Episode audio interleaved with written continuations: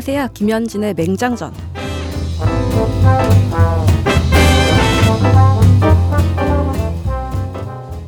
오늘은 드디어 현직 의원님을 드디어 한번 모셔봤네. 근데 새누리당 의원님들은 정말 싸그리 다 안 된다고 하더라고요. 그래서 총선이 얼마 안 남았는데 팟캐스트에 나가는 건 자살행위나 같다. 이런 얘기를 들었어요. 어. 근데 오늘 이렇게 딱 나오신 분은 김광진 의원님. 이신데 여러분들 잘 알고 계실 더민주의 김광진 의원님이신데 아, 자살행위나 같다는데 어떻게 이렇게 한 큐에 나오겠다고 해주셨는지 궁금합니다. 왜 자살행위가 되는지는 잘 모르겠지만 아마 네. 제가 TV 조선에 나가는 것과 비슷한 느낌인 것 같아요. 생각하시기에는. 네. 아 그런가? 네. 그러니까 확 옵니다. 오늘은 진행자가 바뀌었어요. 아 중후한 로맨스 그레이의 매력을 선보여 주실 딴시의 정치 필자이신 리버럴님 오셨습니다. 예, 반갑습니다. 예. 예, 죽지 않는 돌고래님이 오늘 선수니까 조심해야 될 거다라고 하셨는데 제가 원래 오늘 이거 제목을 어떻게 지을까 새로미 작가님 얘기를 하다가 변태 성욕자 김광진이라고 하자 그런 얘기를 했는데 준비물에 수갑 뭐 채찍 이런 거 있으면 좀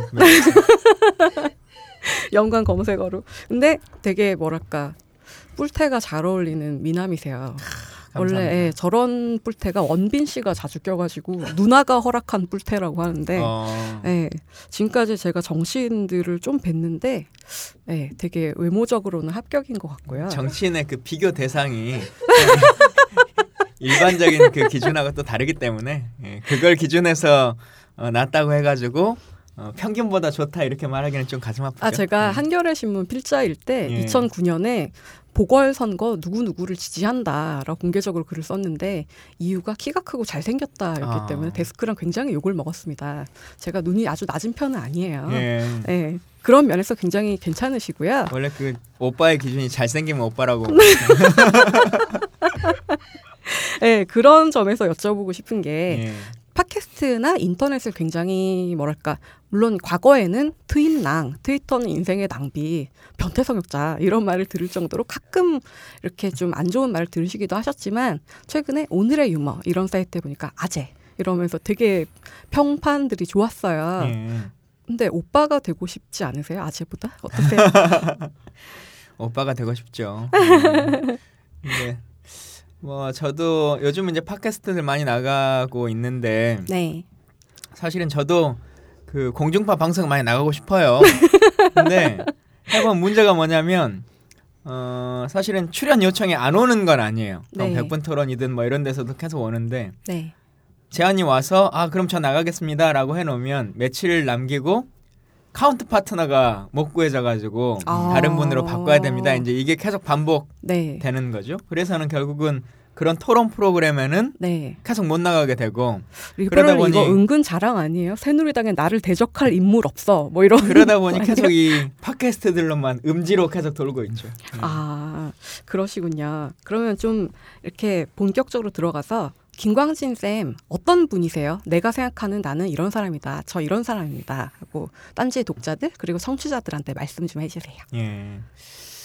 아, 참 어려운 질문인 것 같은데요. 음, 본인에 대한 설명은 사실 남이 하는 평가가 가장 중요할 것 같은데 네. 음, 변태 상속자는 아니고요.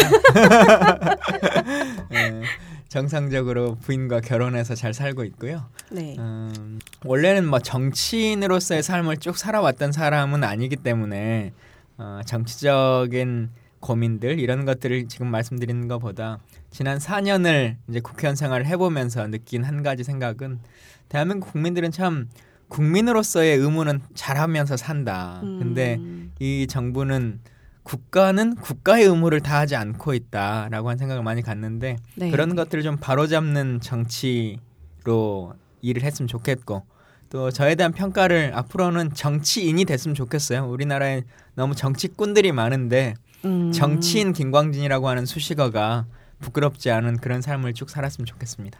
저는 또 개인적으로 물론 호감이 있으니까 모셨지만 최소한 차차차기 정도의 대권 주자로 만나보고 싶은 소망은 너무 허황된 꿈일까요? 제가 요즘 순천에서 선거, 네. 선거의 슬로건으로 밀고 있는 게 네. 재선 넘어 대선으로거든요. 네. 어 리버럴님 지금 쌩 웃으셨어. 어떻게 생각하세요? 우리 호남에 인물이 없다 이런 말들 많이 하는데 네, 인물을 키워달라 이런 들었어요. 얘기도 많이 좀 드리기도 하고 네. 또 사실 어, 다른 나라의 그 총리나 대통령들이 40대에 지금 막다 네. 총리도 하고 대통령도 하지 않습니까? 막 네. 부러워하는데 예. 우리의 대선 주자들은 기본적으로 이제 다 환갑이 넘어서 예. 있잖아요. 이런 네. 거참 슬픈 일이라는 생각이 들고 그게 한국의 특수성이냐? 근데 그러지 않아요. 생각해 보시면 3, 40년 전에도 YSTJ가 40대, 기술론 네. 기술론을 내걸고 출마를 했단 말이에요. 네. 근데 민주화가 이렇게 이루어진 나라에서 다시 역진해서 네. 어, 하고 있다는 것이 좀 슬픈 일이기 때문에 음, 헌법이 보장하는 나이가 넘으면 네. 빨리빨리 출마를 하도록 하겠습니다. 아, 예. 헌법이 보장하는 나이는 벌써 40세죠? 아, 진짜요? 예, 아, 제가 아직, 안 되셨구나. 삼선 의원이 돼야 아. 대통령 출마할 수 있는 나이가 되기 때문에 네. 네. 네, 굉장히 희망적이고 좋네요. 저번에 조성주 씨를 모셨어요. 네. 정의당 당대표로 나왔던 그분한테도 한 20대는 대통령 하고 싶지 않냐 했더니 말로는 아니라고 하는데 눈이 번쩍 빛나시더라고요. 근데 김관진 의원님은 눈도 빛나고 재선 넘어 대선으로. 아, 좋습니다. 그 제가 3, 40년대 태생의 정치인들하고 조금 친한데 네 이게 원래 노인 전문 팟캐스트라 지금까지 나오신 분 중에 아. 제일 젊으세요. 근데 그분들이 늘 하시는 말씀이 전라도 출신 국회의원 너무 없다. 정치인도 너무 없다. 그런 말씀 많이 하시는데 뜬금없이 전라도 사투리 한 번만. 사투리라는 게 의도해서 하면 자연스럽지가 않아요. 하다 보면은 네, 그냥 그렇죠. 필 받아서 나오는 네. 거고. 그건 그래. 네. 그냥 막 하, 사실은 전라 사투리 하면 무슨 잉 뭐 이렇게 하는 거 그렇죠. 있잖아요. 네. 그게 의도해서 그 코미디식으로 하면 음. 전혀 자연스럽지가 않거든요. 음. 나중에 얘기하다 보면 나올 때 열받을 때 자연스럽게 나올 거예요. 저는 이제 영남 출신인데 네. 개인적으로 또 전라도 남자들이 이렇게 말하는 게 참 좋더라고요. 아. 개인적인 야심으로 한 야욕으로 한번 여쭤본 거고요. 근데 그 순천 지역 정치인 중에 유일하게 순천대 출신이다. 네. 그런 보도 자료를 봤어요. 근데 사실 이래야 되는 거잖아요. 그 지역의 정치인은 그 지역에 이렇게 많이 스킨십이 있어야 네. 되고 너무 뻔한 얘기지만 왜 이렇다고 생각하시고 앞으로 어떻게 해결이 돼야 된다고 생각을 하시나요? 그러니까 최근에 어떤 방송에서 마우스랜드에 대한 이야기를 했었잖아요. 쥐들이 사는 세상에 고양이 정치인들 네. 얘기를 했었는데 거기 그게 원래는 이제 캐나다의 토미 더글러스가 했던 말이죠. 마우스랜드라고 네. 하는 것이. 근데 실제 우리도 지금까지도 마찬가지인데 선거를 치르면 그런 것 같아요. 정치인이라고 하는 것이 대의민주주의 국가에서 내 의견을 대신해 줄 사람을 뽑는 것인데 실제 투표장에 가면 내 의견을 제대로 대신해 줄 사람이 아니라 나보다 힘 있어 보이고 나보다 멋져 보이고 나보다 뭔가 잘 배운 사람 같고 돈도 많은 사람 같고 이런 사람들을 계속 뽑는 거죠. 그러니 검은 고양이를 뽑았다가 아, 이 사람 별론 것 같아. 4년 후에 하얀 고양이 뽑고 그 다음에 줄무늬 고양이 뽑고 이걸 반복하지만 네. 어느 고양이도 지들의 권리를 대변하진 않는 거잖아요. 네. 제가 순천에서 이제 그래도 명세 국립대학교인데 네. 국립 순천대학교를 나왔는데 개교 올해가 이제 작년이 80주년, 올해 어, 81주년 되는 학교예요. 좋네요. 네. 근데 제가 그 학교가 개교하고는 첫 국회의원이거든요. 네. 그것도 지역구는 선출된 바가 없고 비례대표인 네. 거죠. 네. 그러니까 어쨌든 사람들이 선거 때가 되면 아 그래도 연고대 나온 놈이 더 낫지라고 음. 한 생각을 하는 거예요. 10년이면 강산도 변한다는 말이 조선시대부터 있던 말인데 네. 우리는 지금도 여기서 뭐 중학교나 초등학교 잠깐 다니다가 잘해야 고등학교 다니고는 서울에서 20년, 30년 자기 직장 생활하고 거기서도 그 직업으로 이제 더 이상 그만 일하시라라고 해서 정년을 하고 나면 정치를 하잖아요. 네. 그리고 돌아와서 순천의 아들이니 뭐 어디 아들이니 이렇게 해서 다 나오는 네. 거잖아요. 이런 것들이 빨리 좀 개선돼야 진짜 네. 지들의 세상에서는 하얀 고양이도 검은 고양이도 지들의 권리를 대변하는 게 아니거든요. 네. 우리 삶에 가장 가깝고 우리랑 가장 많이 공유해 왔고 우리 일상을 평상시에 내 대신 잘 대변해 줄 사람 이거 찾는 게 네. 제대로 된 정치라는 생각 많이 갖습니다.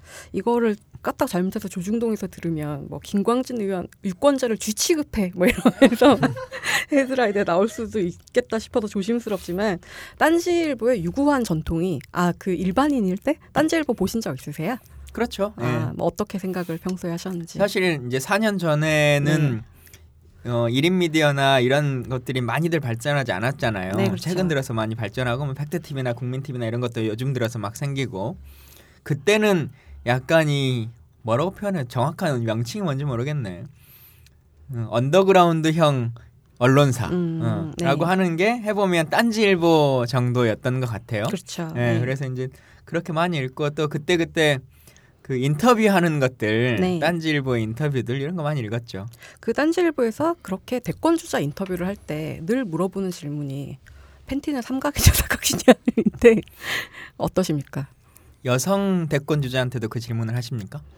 음, 여성 대권자가 있어갖고 좀 여쭤보고 싶어요. 네. 왜 우리 현직 대통령도 여성이신데? 그분은 정치적 남성이잖아요. 네. 네. 그러니까 그 질문도 어찌 보면 정치인을 기본적으로 네. 네. 남성을 전제로 하는 거잖아요. 네, 음. 그렇네요. 네. 제가 뒤통수를 세게 맞았는데 그 질문은 빼도록 하겠습니다. 본인에게 불리한 것만 편집하면 안 됩니다. 꼭 아, 여주세요. 네. 이거는 다 PD의 마음이라 저는 아무 힘이 없어요. 이제 리버럴님이 질문하시기 전에 제가 하나만 더 여쭤보자면 최근에 의정 보고회를 여셨는데 유권자들 예. 참여가 아주 많았다고 들었어요. 어떤 비결이 있을까요? 뭐 비결이라고 말하기는 좀 아직 어렵긴 한데 네. 고민을 많이 했어요. 네. 순천이 저희가 이제 24개 읍면동인데 말 그대로 읍이나 면 단위가 반을 넘는 지역이거든요. 농촌 선거구고 또 고령화돼 있는 도시기도 하고 제가 젊은 층들이나 SNS 이런 쪽에는 인지도가 좀 높은 편이긴 합니다만은 네. 어, 지역의 읍면 읍면에는 또 그렇게 인기 있는 사람이 아니니까 아직까지는 아 그러세요? 에. 예. 실제 동원 선거나 조직 선거, 돈 선거 이런 것들 없이 말 그대로 내 얼굴만을 보도록 하기 위해서 오실 건가? 그리고 저는 이번에 출판 기자면 안 했거든요. 네. 그러니까 그렇게 얼굴 도장 찍으려고 오는 사람은 없이 진짜 내가 4년간 무슨 일을 했고 앞으로 어떤 일 하고 싶다는 얘기를 들어줄 사람이 있을까라고는 고민을 많이 했는데 다행스럽게 저희가 뭐 버스는 고사하고 봉고차 하나 되지 않고도 1,500명 가까이 오셔서 예, 극장 1층, 2층, 2층까지 많이 채워졌다고 예, 3층까지 들었어요. 채웠는데 아, 네. 순천에서는 가장 큰 공연장이죠. 네. 예. 그래서 열심히 그 기운을 받아서 돈 안 쓰는 정치를 잘 해보고 있습니다. 네, 안 그래도 여쭤보고 싶었던 게 어, 혹시 집안이 순천에 유지라던가. 어, 그 얘기들도 많아요. 정치라고 하는 것, 정치인이 네. 되면 기본적으로 사람들이 다른 관점에서 이제 쳐다봐지잖아요. 저한테도 네. 그런데 가끔 이제 술 먹다가 네. 조금 가까워졌다. 우리 둘이 가까워 술이 좀 취해서 가까워졌다고 음, 생각이 들면 하는 질문이 하나 꼭 네. 있어요. 근데 내가 취했으니까 물어보는데 네. 비례대표는 얼마 주고 됐어? 오. 이 질문. 예, 아직도 비례대표라고 하면 그동안 묻고 싶은데 아. 가깝지 않아서 못 물어봤는데 우리 좀 친해졌으니까 진짜 물어보는데 얼마 주고 했어? 이 질문들 진짜 많아요. 네.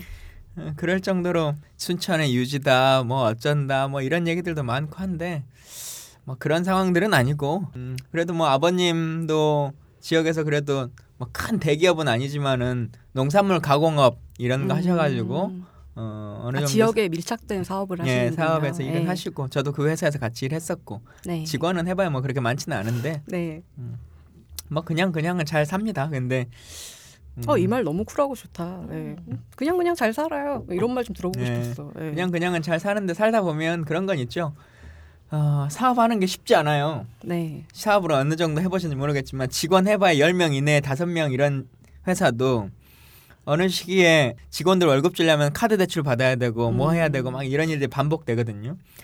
사실 의원 되기 전에 러시앤캐시 막 이런 데서 어. 돈 빌려가지고 그때 44%막 이랬어요 이자율. 그쵸, 되게 높을 네. 테니까. 그래서 제가 국회의원 되고도 한 2년 동안은 그 신용도 8등급 에서 계속 해가지고 의원이 되고도 대출이 안 돼서 계속 막 문제가 되고 그랬었는데 요즘 그래도 6등급인 것까지는 올라갔습니다. 아, 그러시군요. 저는 그 의원님에 대해서 조사하면 참 좋았던 게 사모님이 호텔 중역이시잖아요. 아, 그러니까 왠지 그런 게 너무 좋은 거야. 뭐랄까 진보적인 이미지의 사람들은 다 가난해야 진정성이 있을 것 같고 뭐 이런 못 살아야 될 것 같고 라면 먹었어요. 뭐 이래야지 괜찮을 것 같고. 빈농의 자식으로 태어나. 아, 맞아요. 아니면 이제 공장 노동자의 자식이어야만 되고 그래야 진심일 것 같은데 러브 스토리 얘기 좀 해주세요.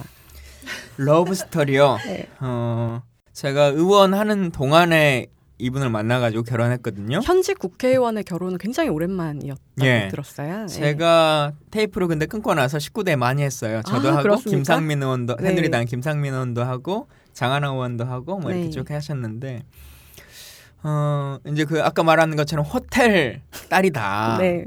라고 하는 얘기가 있고 또 이제 제가 결혼할 때 조선일보가 낸 기사 중에 하나가 조폭 집안에 결혼했다 이제 이렇게 기사를 썼어요. 뭐. 아, 난 조폭 집안이면 더 좋을 것 같아. 어. 네, 저희 장인어른 아니고 그 형제간 중에 약간 음. 그런 분이 계신데 음. 그래서 막 하여튼 조폭 집안이다 뭐 호텔에 어쩐다 이제 막 얘기를 했는데 어 실제로 보면 그 전에 한 얘기 드릴게요. 저도 이제 국회 들어오기 전에 네. 이런 말들 있잖아요. 국회에 유명한 뚜쟁이가 있다. 그런 얘기가 있어요? 아 그런 말 안 들어보셨어요? 네. 아 그래가지고 막 이제 그 재계랑 뭐 정치권과 아. 연결해주고 아. 막 이런 사람들 있다는데 그런 사람은 없더라고요. 제가 해, 해보니까 기대하고 예. 가신 거 아니야? 일단 기대봤는데 없어. 어, 그리고 나 소개... 이제부터 1등 신랑감 아니었나? 8등급이라서 안 온 거 아니에요? 그런가 봐요. 네. 네. 소개팅 이런 거 주선, 선 이렇게 제안하시는 분들은 몇 분 있었어요. 음. 근데 그런 데들은 뭐 크게 동하지 않았었고 제 친구 중에 아시는 분이 있을지 모르겠는데 김디지라고 언더그라운드에서 노래하는 친구 아, 있어요. 아, 예, 들어봤습니다. 예. 예. 그 친구랑 홍대 앞에서 그 술 한잔 하는데 야 우리 부인 친구 중에 시집 못 간 사람인데 한번 만나볼래? 이제 이렇게 된 거예요. 음. 그래가지고는 어 그럼 만나보자. 음. 술게임은 다 만나보자 그러죠 남자들은. 아 그래요? 그래서 만나보자 그래서 그 주에 만났어요. 네. 그 주에 만나가지고 만나니까 괜찮더라고요. 음. 근데 광주에서 일하고 있었고 저는 음. 서울에서 이 직장 생활하고 있었던 상태니까 만나봐 딱 주말에 한 번씩 만나는 거예요. 네.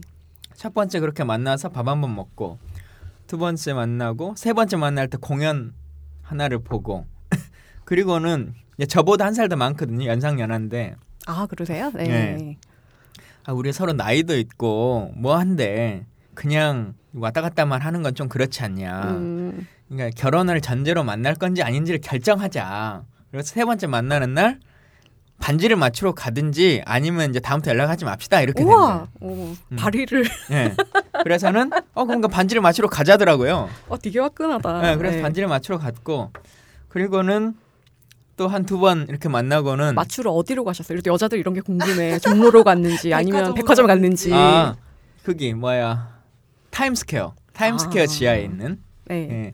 그래서 갔고 여섯 번째 만날 때 처가댁에 인사 갔고 일곱 번째 아. 만날 때 저희 집에 인사 왔고 여덟 번째 만날 때 양가 인사하고 그리고 열 두 번째에 만나서 결혼을. 결혼했어요. 그래서 만난 지 111일째 되는 날 결혼식을 올렸죠. 우와. 그 사모님은 요즘도 호텔업을 직업으로 갖고 계신가요? 음, 그 직업을 하긴 하는데 요즘은 선거 시즌이어 가지고 아. 또 정치인의 부인들은 또 이런저런 아. 일들을 해야 되잖아요. 예, 경로당도 돌고 배식 봉사도 하고 뭐 그렇게 네. 살고 있습니다.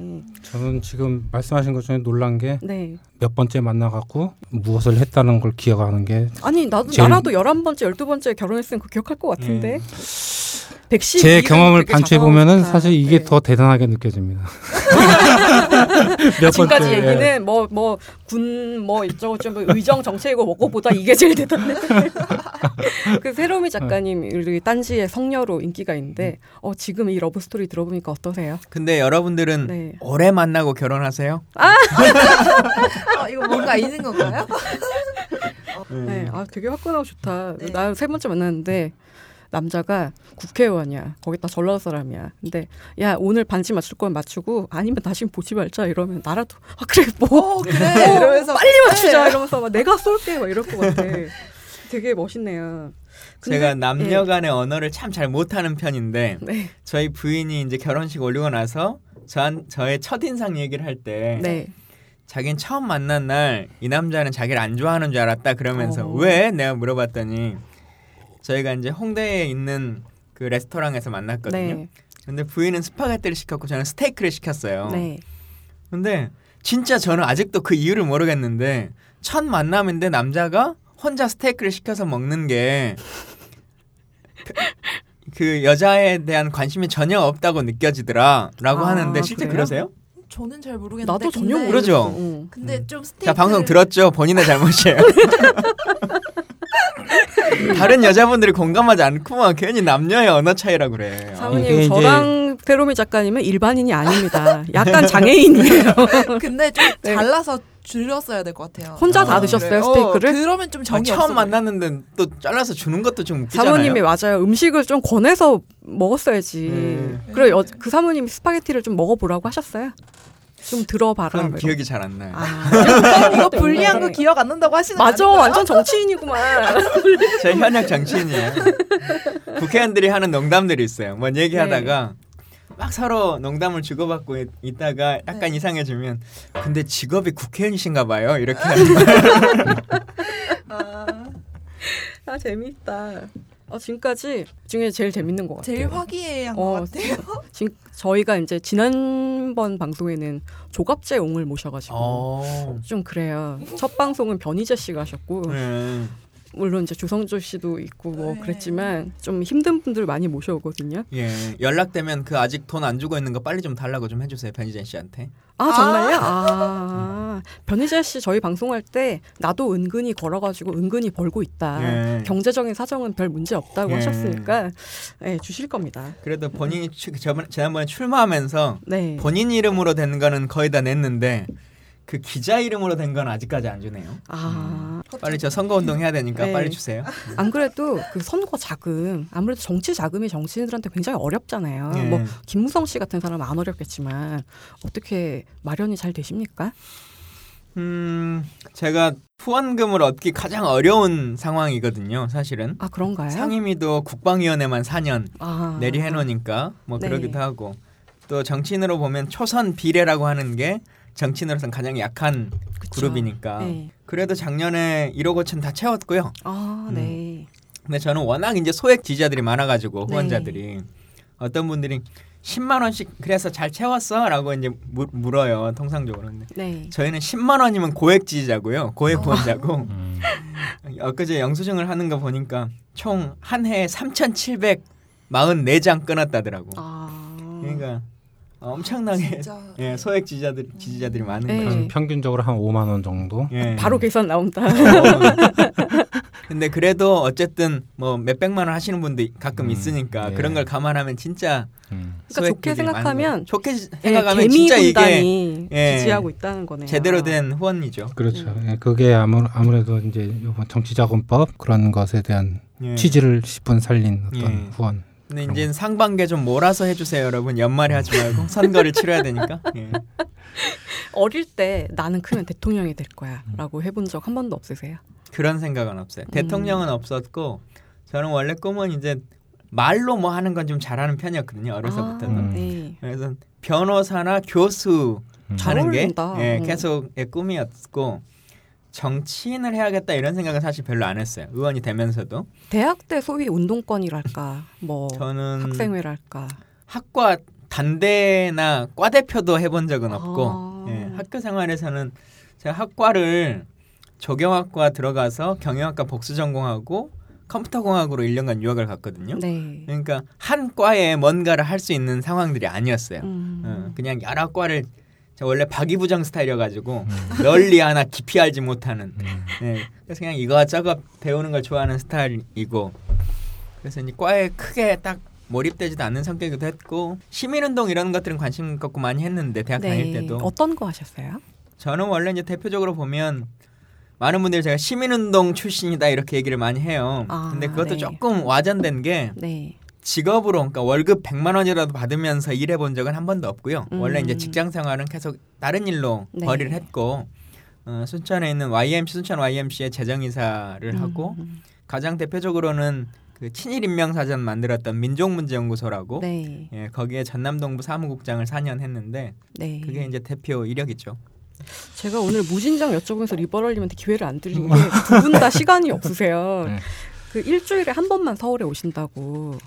요즘은 네. 이제 월요일만 네. 고정적인 방송이 있으니까 네. 어, 올라오고 어, 무슨 방송이죠? 그 당에서 하는 아니요 그 진짜가 나타났다를 아, 하다가 네. 요즘은 이제 오마이뉴스에서 하는 팟짱 아, 네, 맞다, 그것만 맞다. 네. 아침에 합니다. 네. 그거 보면은 제가 기억하기로는 2012년도 이제 그때 청년 비례 공개 모집 비슷한 예. 어떤 그런 오디션 비슷한 또 그때 당시 지금도 조금은 떨어졌지만 어쨌든 오시, 오디션 프로그램이 그때 상당히 좀 그렇죠. 붐을 예, 뭐 아 그때 당시 네. 붐을 일으켰고 그래서 이제 아마 이제 그 청년 비례 그거 신청을 그때 하신 걸로 이제 제가 얼핏 기억이 나는데 음. 뚜껑을 열어 보니까 그때 청년 비례를 몇 명 한 세 명인가 네 명을 뭐 그때 청년 문제 때문에 뭐 한다고 그랬 그랬는데 네. 근데 뚜껑을 열어보니까 뭐 민주당 당직자였다 뭐 이러면서 좀 뭐 그때 뭐 비판이 있었던 것 같은데 누가 당직자였다고요? 김강진 의원이 당 그 뭐 저는 의원이 당선되고 당원으로 가입한 사람인데. 아 그래요? 네. 네. 되게 재밌다. 국회의원 돼야 뭐 가입할 거야. 뭐. 근데 저희가 최종 16인에 올라갈 때 네. 어, 마지막 선거 원래 372명 응모했거든요. 네. 근데 거기서 면접하고 뭐하고 막 이런 단계를 거치다가 최종 단계로 가, 서 이제 16인에 들, 들 때는 음. 다 당원이 돼야 된다 음. 해가지고 그때 서로들 다 입당하고 막 그랬었죠. 근데 이제 뭐 당직자든 아니든 저제 생각으로는 뭐 당직자가 되는 게 더 당연하다고 생각을 하는데 글쎄요 이제 국회의원 후보를 또는 뭐 비례 공천을 그런 오디션처럼 이렇게 청년들에게 어떤 주는 무슨 선물처럼 그런 식의 공천 방식이 과연 뭐 제대로 된 어떤 그런 건가 뭐 그런 네. 이벤트가 그게 정치 본령에서 좀 벗어나 있지 않나. 음. 그 사실 그 어떻게 보면 유럽 같은 뭐 그런 정당들 같은 경우에는 꾸준히 어렸을 때부터 이렇게 정당에 가입하고 정당에서 그 활동을 하면서 리더십도 검증받고 어 그러는 어떤 정치적 성장 네. 과정을 밟는데 우리나라는 지금도 그렇지만은 조금 뭐랄까 좀 영입을 한다고 그러니까 외부에서 그, 그 잘 나가는 사람들 또 전문가들 이런 사람들을 그냥 음. 스타처럼 이렇게 영입을 하고 그것이 좀 바람직한 어떤 공천 방식인지 조금 의문을 제시, 제기하는 음. 사람들이 있는데 어떠세요? 그러니까 영입 문제는 뭐 장점도 있고 단점도 있겠죠. 영입을 아예 안 할 수는 없는 것이고. 네. 근데 다만 저는 경연의 방식은 좋다고 봐요. 경연. 예, 경연의 방식 좋다고 보는 게 네. 물론 지금 제가 들어왔을 때랑 지금 이제 다시 또 저희도 당원 당규 따라서 20대 국회에서 하거든요. 네. 청년 비례를.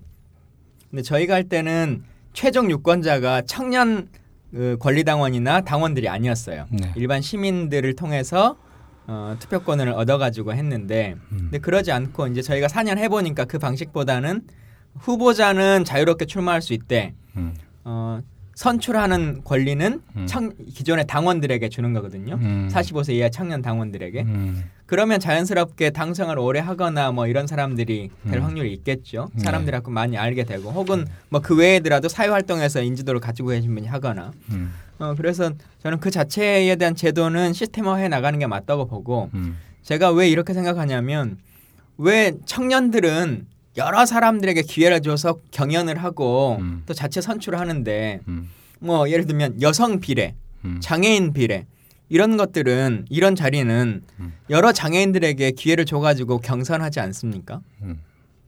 음. 언론계를 대표하는 사람으로도 저희가 모셔오고 하잖아요. 네네. 비례대표를. 네. 그러면 아, 언론인 출신 중에서 나 비례를 한번 도전해 보겠다 네. 해서 사람들에게 평가받고 당원들에게 평가받고 하는 시스템. 네. 그게 말씀하셨던 것처럼 음. 오랜 기간 정당 활동을 해오거나 당에서 관심 가진 사람들에게 평가받을 수 있는 기회를 주는 거거든요. 그렇죠. 그래서 저는 이 경연의 방식이라고 하는 것 자체가 나쁘다고 생각하지는 않아요. 가급적이면 비례도 각각의 분야별로 분야별 그러니까 제가 예, 제가 말씀드린 게 경쟁의 그 차원에서의 그 문제가 아니고 음. 그, 그때 뭐 동영상들을 막 자기 소개처럼 막 뿌리고 막 어떤 개인기가 개인기는 모르겠지만은 음.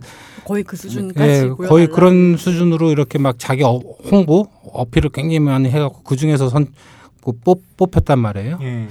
그러니까 어떤 대, 비례대표라고 하는 것은 전문성의 영역이라기보다는 전 대표성의 영역이라고 생각을 하는데 어떤 그 활동에서의 그 대표성들을 이렇게 좀 검증을 거나 방금 말씀하신 대로 그런 사람들을 당원에 의해서 또는 뭐 선출되는 뭐 그런 음. 걸 해야 되는데 마치 심사위원들한테 누가 경연을 했는데 심사위원들이 그거를 뭐 오디션에서 뽑듯이 이렇게 하는 거는 좀 이상하지 않나. 음. 그것도 정치인을. 뭐 지난번 요즘은 조금 더 많이 변화했습니다만 지난번과 같은 경우도 저는 뭐 그렇게 나쁘다고 보진 않아요. 말씀하셨던 것처럼 동영상이나 뭐 한두 개의 방식으로 했던 것은 아니고 네. 동영상을 비롯한 자기소개서 이런 것들로 음. 서류 심사들이 있었고 음. 그리고 그때 면접 심사가 있었고 또 2박 3일간 캠프를 통해서 자체적인 사람들끼리의 경쟁 그 음. 안에서 뭐 카메라 테스트나 음. 뭐 글을 쓰는 방식이나 토론의 방식이나 본인 생각의 정책 방향성이나 이런 것들 가지고 2박 3일간 논의하는 과정들이 있었고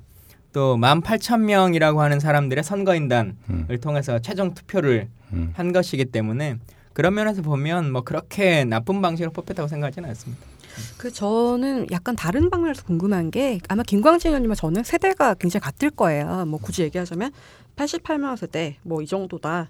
우리 세로미 작가님은 3포 세대다, 아, 7포 세대다, 뭐 이렇게 묶을 수 있을 것 같은데 그 당시에 제가 약간의 불편했던 느낌은 요즘도 그래요. 근데 청년 정치인이라는 거를 우리 사회 기성세대가 바라볼 때의 느낌이 같은 파트너로 인식하지 않고 그때 이런 거 모집했을 때도 약간 우리한테 애교나 아양이나 귀여움이나 신선함을 줘. 약간 그런 강요적인 느낌? 그런 걸 봐서 약간 불편했었어요. 그런 점에 대해서 어떻게 보시나요? 음, 뭐 제가 별로 막 애교 있는 사람은 아니긴 해서 그거에 스테이크 막 먹고 한 조각도 안 줘. 목적 달성을 했는지는 모르겠습니다만 네. 저는 근데 많은 분들이 저도 이제 청년 문제나 이런 것과 관련한 인터뷰를 하다 보면 꼭 그런 비슷한 질문을 하세요. 음. 어 이게 기존의 정치인들이 어떤 자리를 할당해 주는 거 아니냐, 뭐 이제 이런 형식의 질문들도 많이 있고 네. 그런데 저는 그게 나쁘다고 생각하지 않습니다. 그리고 음. 정치의 발전 방향성에서 보자면 초기에는 어쨌든 그 음. 그 기득권에서 일정 정도의 배려를 받거나 할당을 해주지 않으면 그렇죠. 약간 buff를 단순, 받아야 시작을 단순 경쟁을 있죠. 해가지고 할 수는 없는 에이. 네. 거죠.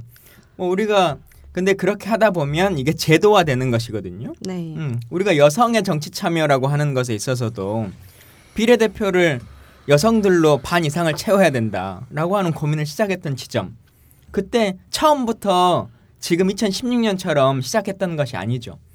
네. 처음에는 한 명, 두 명으로 누구를 그냥 발탁해주거나 아니면 배려해주거나 여성단체의 어떤 자리를 마련해주거나 하는 형식으로 시작을 했던 것이고 그것이 그 정치인들이 또 성장해 나가는 과정에서 여성의 정치 참여를 위한 여러 가지 활동들을 해, 서 비례대표는 뭐 홀수번으로 배정하고 홀수번만 뿐만 아니라 요즘은 이제 60% 이상을 비례대표를 하도록 법으로 정하고 있고 뭐 정치자금법상에서도 보면 국고보조금의 30%는 정책개발비로 쓰고 10%는 아예 여성 발전기금으로 쓰도록 되어 있거든요. 네. 그러니까 저희 당 같은 경우만 해도 1년에 150억이니까 여성위원회에서는 15억씩을 매년 가질 수 있는 거예요.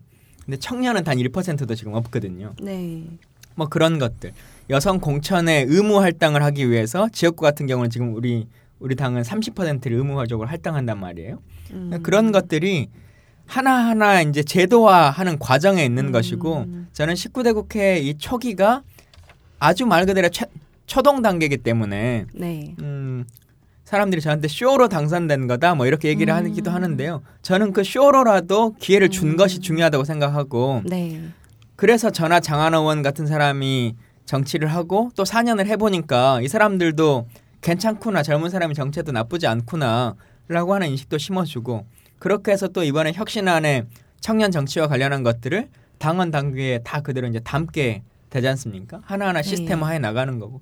그래서 지금은 국회의원들에 대해서만 이렇게 비례대표나 이런 것들에 대한 고민이 있는데 이번 혁신안에 1, 2, 3 시스템이라고 해가지고 국회의원은 10%, 광역은 20% 그리고 기초는 30%를 의무 활동하도록 이 제도를 만들어 놨어요. 그러면 이제 결국 국회뿐만 아니라 각 지자체에서도 젊은 정치인들이 생겨날 수 있는 토바, 토대를 만들고 음, 그래서 지금은 청년 정치라고 하는 것이 그냥 흙길래 이렇게 나져 있는 거지만 많은 사람들이 함께 하다 보면 조금은 뭐 시멘트 길이 되고 아스팔트 길이 되고 네. 이제 고속도로가 되겠죠. 그러면은 그 김강진 의원 같은 경우에는 어, 청년 비례로서 이제 시작을 하셨는데 그러면은 청년을 위한 어떤 정책이랄까요? 그래서 의정 4년 동안 음, 그건 뭐가 있을까요? 청년을 위한 정책은 뭐가 있다고 생각하세요? 저도 사실 뭐 지금 뭐 최고로 뭐 이슈되는 건 뭐 일자리겠죠 아무래도. 음.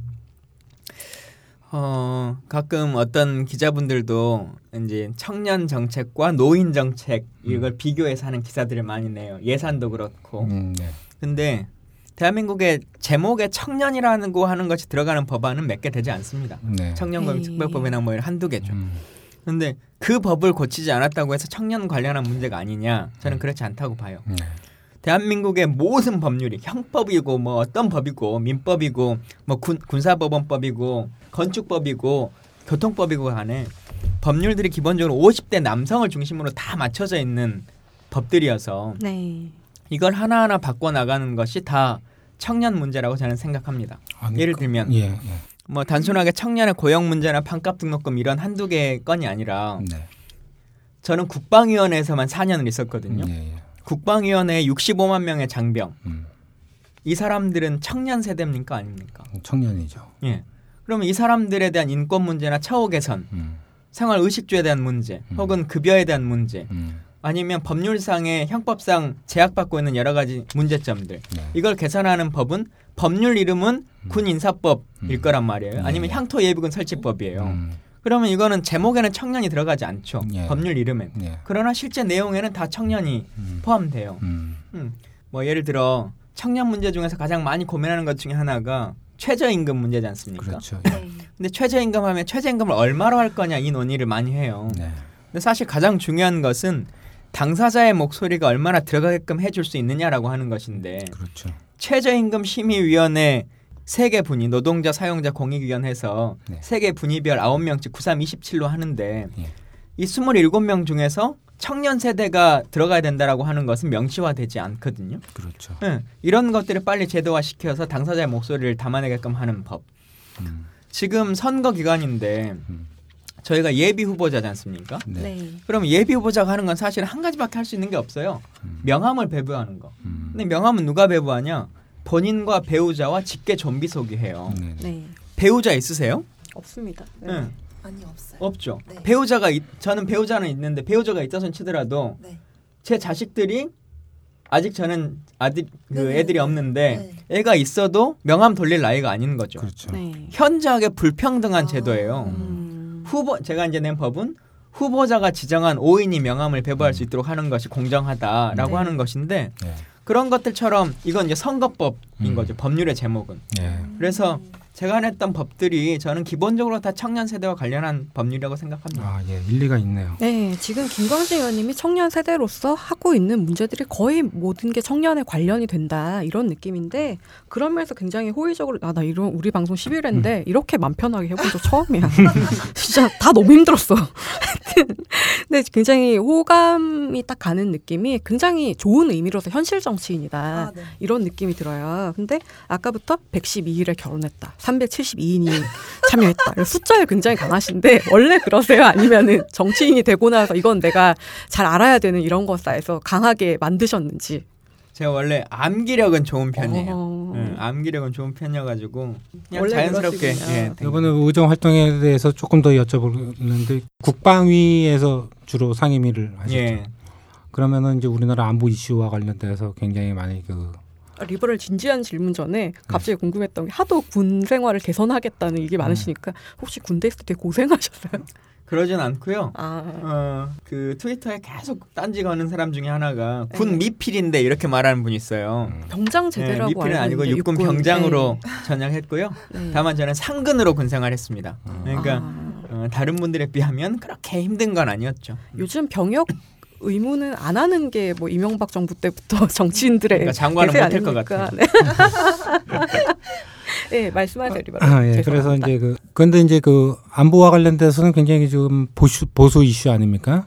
지난번 천안함과 관련돼서 어 문재인 대표도 뭐 천안함 폭침이라고 이렇게 규정하셨고 또 민주당의 입장 같은 경우에도 이제 그, 그런 만큼 또 천안함 침몰이 이제 북에 의한 어떤 어뢰 어, 그걸로 했다고 지금 공식 입장인 걸로 알고 있는데 그래도 그 야권 어떤 지지자들 같은 경우에는 뭐 천안함에 대한 의혹을 아직도 제기하고 또 그거를 안 믿는 사람들도 많고 뭐 이러는데 거기서 정부위에 어, 그뭐 국방위에서 그 저기 뭐 상임위 하시면서 그 천안함에 대한 어떤 그 정부 발표에 대한 신뢰성은 어떻게 얼마만큼 보십니까?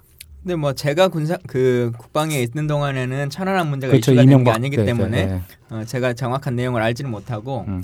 어뭐 여러 가지 의혹들이 있죠. 음. 뭐 천안함뿐만 아니라 세월호도 그렇고 여러 가지 음. 의혹들이 있습니다만 음. 그 의혹이라고 하는 것도 명백하게 진실이라고 주장할 수 있을 만한 근거가 되는 거는 사실 없는 거잖아요. 네네. 예. 그러다 보면 이제 어쨌든 현재 상황에서는 정부 발표라고 음. 하는 것을 기본적으로 신뢰한다. 음. 어, 믿을 수밖에 없다라고 하는 것이 입장인 것이고 음. 다만 이것을 뒤집을 만한 근거가 나온다면 음, 그건 다시 또 재논의가 필요하겠고 다만 안타까운 것은 천안함 때도 그렇고 세월호도 그렇고 뭐 다 마찬가지인데 국민들이 의혹을 갖는 사항들에 대해서 음. 근거를 가지고 있는 정부가 제대로 반박을 해줘야 되거든요. 네. 근데 그걸 하지 않고 계속 믿어달라 믿어달라만 하니까 음. 그 문제 때문에 이런 것들이 계속 납득되지 못하고 사람들에게 의혹이 더 확산되고 하는 일들이 반복되는 거죠. 근데 그렇게도 볼 수 있겠지만은 그 모든 사, 사안에 대해서 A부터 Z까지 다 일일이 해명을 하고 또 그 해명한 것에 대해 꼬투리를 잡고 뭐 이런 이런 식으로 좀 무책임하게 의혹 제기하는 측면들도 많이 있지 않습니까? 이제 뭐 그럴 수는 있죠. 근데 어 기본적으로 이제 의혹을 제기하시는 분들도 명확한 근거를 제시할 필요성은 있는데 네. 또 그것도 좀 이렇게 이런 것도 있어요.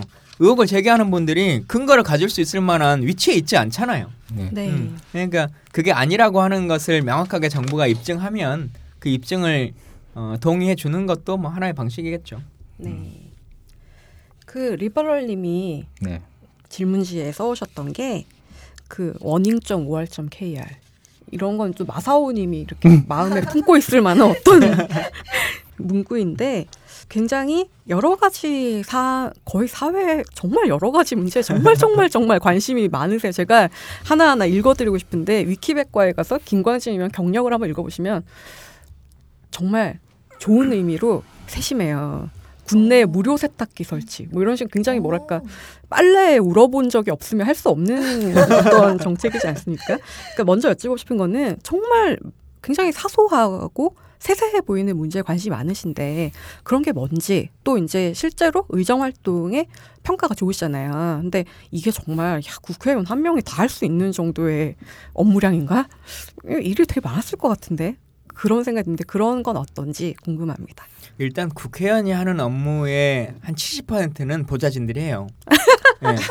보좌진들이 하고요. 다만 의원이 어떤 분야에 대한 관심 사안을 갖느냐에 대한 그 결정 네. 그것은 의원의 몫인 거고 네. 그것에 대한 세부적인 업무를 추진하고 자료를 모으고 하는 것들은 보좌진들이 네. 하죠.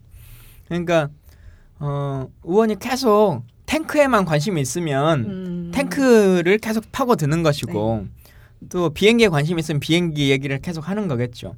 근데 탱크나 비행기는 제가 특히나 야당 의원인 제가 주장한다고 해서 바뀌지가 않아요. 네. 음. 우리 잘 아시는 것처럼 FX 사업이라고 하는 거 있지 않습니까? 네. 비행기를 음. 도입하는 사업. 네. 이걸 어떤 비행기를 도입할까를 13년간 대한민국 정부가 연구했어요. 네. 그래서는 세 개의 기종을 정해서 아, 이 중에 하나로 하면 되겠다라고 하는 논의를 3년간 했습니다. 근데 결국 그 중에 하나의 기종을 딱 선택해 놓으니까 F-15S라고 하는 걸 딱 골라 놓으니까 장관이 방추위를 소집해 가지고 이렇게 얘기하죠. 정무적 판단을 해야겠다라고 해 가지고는 뒤집어 버립니다. 13년간 결, 이 시스템으로 결정했던 이 비행기를 그리고는 8조 원 한치 비행기를 수의 계약하는 나라거든요. 음, 네. 네. 물론 우리가 문제 제기를 계속 해 올 수도 있지만 결국은 정부가 결정해버리면 뒤집기가 쉽지 않은 상황이죠. 근데 일상 생활과 관련한 여러 가지 문제점들 이런 것들은 또 다른 분들이 별로 크게 관심 있지 않기 네. 때문에 문제 제기를 하면 또 개선되고 바뀌고 하는 것들이 많아요. 제가 국방에 4년 있으면서 그래도 꽤 국방위에서는 일을 많이 한 편이거든요. 정말 많이 예. 하셨던데. 네. 제가 4년 연속으로 국정감사 네. 우수원상을 받았으니까 네.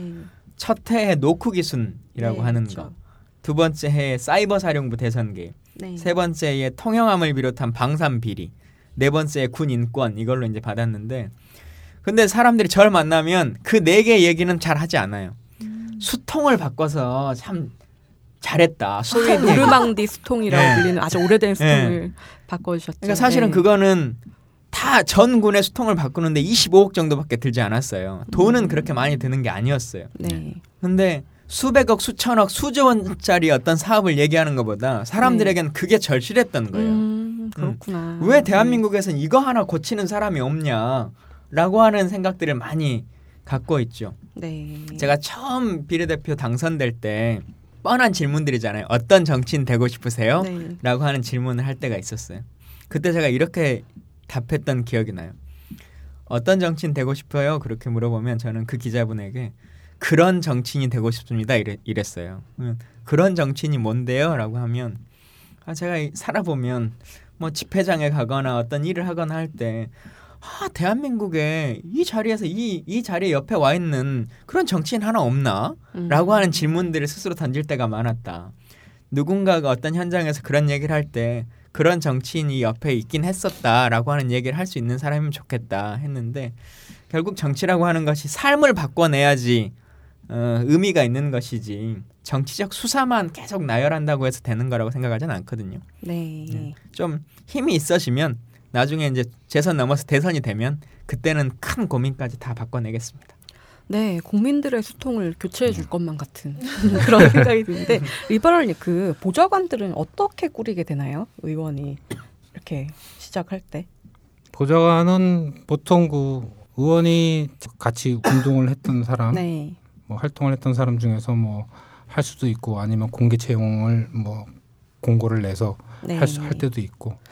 그러면 김 의원님은 이번에 또 보좌관 하셨던 분이 또 후보자로도 나오신 걸로 알고 있는데 네. 보좌관 분들의 연령층은 어느 정도셨나요? 저희 방은 그래도 좀 젊은 편이었어요. 다른 네. 방들에 비하면 처음에 그 보좌진들이 근데 또 많이 이동해요. 아, 다른 방으로 가시기도 네. 하고 또 본인이 어떤 출마를 하거나 뭘 네. 하기도 하고 또 다른 일로 교체되기도 상임위가 바뀌면 또 바뀌기도 하고 이런 일들이 네. 있는데 저희는 처음 시작할 때 평균 연령이 제가 서른 둘이었거든요. 처음 네. 딱 들어올 때 저희 평균 연령이 서른 다섯인가 넷인가 그랬던 것 아, 같아요. 열 명딱 저까지 네. 포함해서 열 명의 평균이. 네.